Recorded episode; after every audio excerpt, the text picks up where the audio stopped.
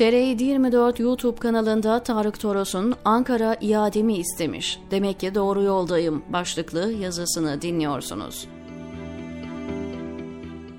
Türkiye yüzlercesini terörden arananlar gri listesine aldığı gazetecilerden 26'sı hakkında bulunduğu ülkelerden iade talepnamesi hazırlıyormuş.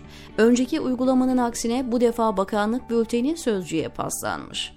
Oradaki Süleyman Soylu aparatı da kelimesine dokunmadan gazetesine basmış kopyala yapıştır metin Halk TV ana haber bülteninde 4,5 dakika kadar yer buldu kendine. Yine önceki uygulamaların aksine aynı metin aynı fotoğraflarla Oda TV, İyi Parti'ye yakın Yeni Çağ gibi mecralarda çıkarken ne Anadolu Ajansı'nda ne de Sabah gibi sarayın amiral gemisinde yer aldı. Havuz basını belli ki talimatlıydı, özellikle kenarda durdu bu sefer. Muhalefete yakın medya üzerinden servis amaçlanmıştı. Peki bu neden ve nasıl oldu? Nasıl yorumlanmalı? Amaç ne? Hedef gerçekten bu gazeteciler mi yoksa başka mı? 9 maddede topladım. 1. Rejim seçime doğru iki cepheyi kontrol altına alabilmiş değil. Sosyal ağlardaki paylaşımlar ve yurt dışındaki gazeteciler. Devletin tüm olanaklarıyla bastırdılar. 8-10 yıl geçti sonuç alamadılar. Buna rağmen ne koparırsam kar diyor ve paralı trolleri ve bu defa muhalif medya unsurlarıyla yıpratma politikalarını güncelleyerek devam ediyorlar. 2. Bu talepnamelerden gazetecilerin Türkiye'ye iadesi çıkmaz. Olay seçim endekslidir, iç kamuoyuna dönük bir hamledir. Bu gazetecileri izlemeyin, yayınlarınızda atıf yapmayın, paylaşmayın mesajıdır. Rejim seçime en fazla 5 ay kala ayrı kotu istemiyor. Listede daha önce iade talebi dikkate alınmamış, reddedilmiş isimlerin olması da iç politika şovunu açığa çıkarıyor. 3. Gazetecilerin iade edilmeyeceğini çok iyi biliyorlar. Operasyonun bir amacı da hedef kişilerin ve ailelerinin psikolojilerini bozma, onları işinden gücünden alıkoyma, etkisizleştirme. 4.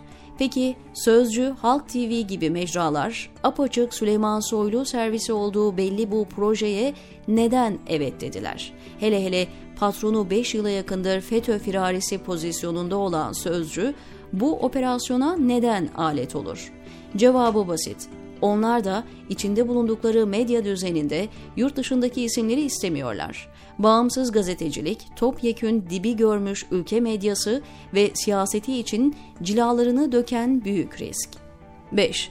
Tabi haberin Sözcü ve Halk TV'de çıkması için listeye dikkat edilmiş. Can Dündar, İlhan Tanır, Kerim Has gibi isimler çıkarılmış.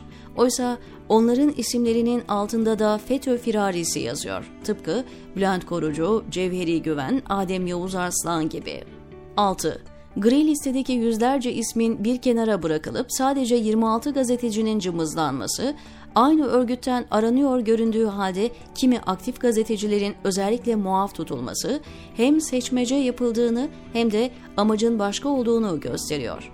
Köşesine çekilmiş isimlere dokunulmamış. Listeye giren isimler itibariyle aktif gazetecilerin hedeflenmesi, konunun siyasi olduğunun, yayınların can sıktığının göstergesi. 7. Ankara iadesini istediği gazetecilerle ilgili olarak çoğu eski, yanlış, birbirini tutmayan ve tutarsız, masa başı üretilmiş gerekçelere sığınıyor. Bu da çaresizliğinin ve sıkışmışlığının göstergesi. 8. Erdoğan, olası diplomatik krizlerde bu isimleri masada pazarlık unsuru olarak tutmak istiyor. İsveç'in NATO üyeliği konusunda Bülent Keneş ismini her defasında telaffuz ediyor olması da bunu gösteriyor. 9. Listedeki isimlerin terörist olmadığını herkes biliyor. Politik bir savaş bu. Ülkedeki gazeteci milleti epeydir şuurunu yitirdi. Kendi arkadaşlarından biri terörden alınınca medya mahallesi basar yaygarayı. Gel gelelim, iktidarın yayınladığı öteki mahalle listelerini alıp aynen kopyalayıp basmaktan çekinmez. Bu sicil bile ülke basınını geri dönüşüm tesisine yollamak için yeter artar diyor Tarık Toros TR724'teki köşesinde.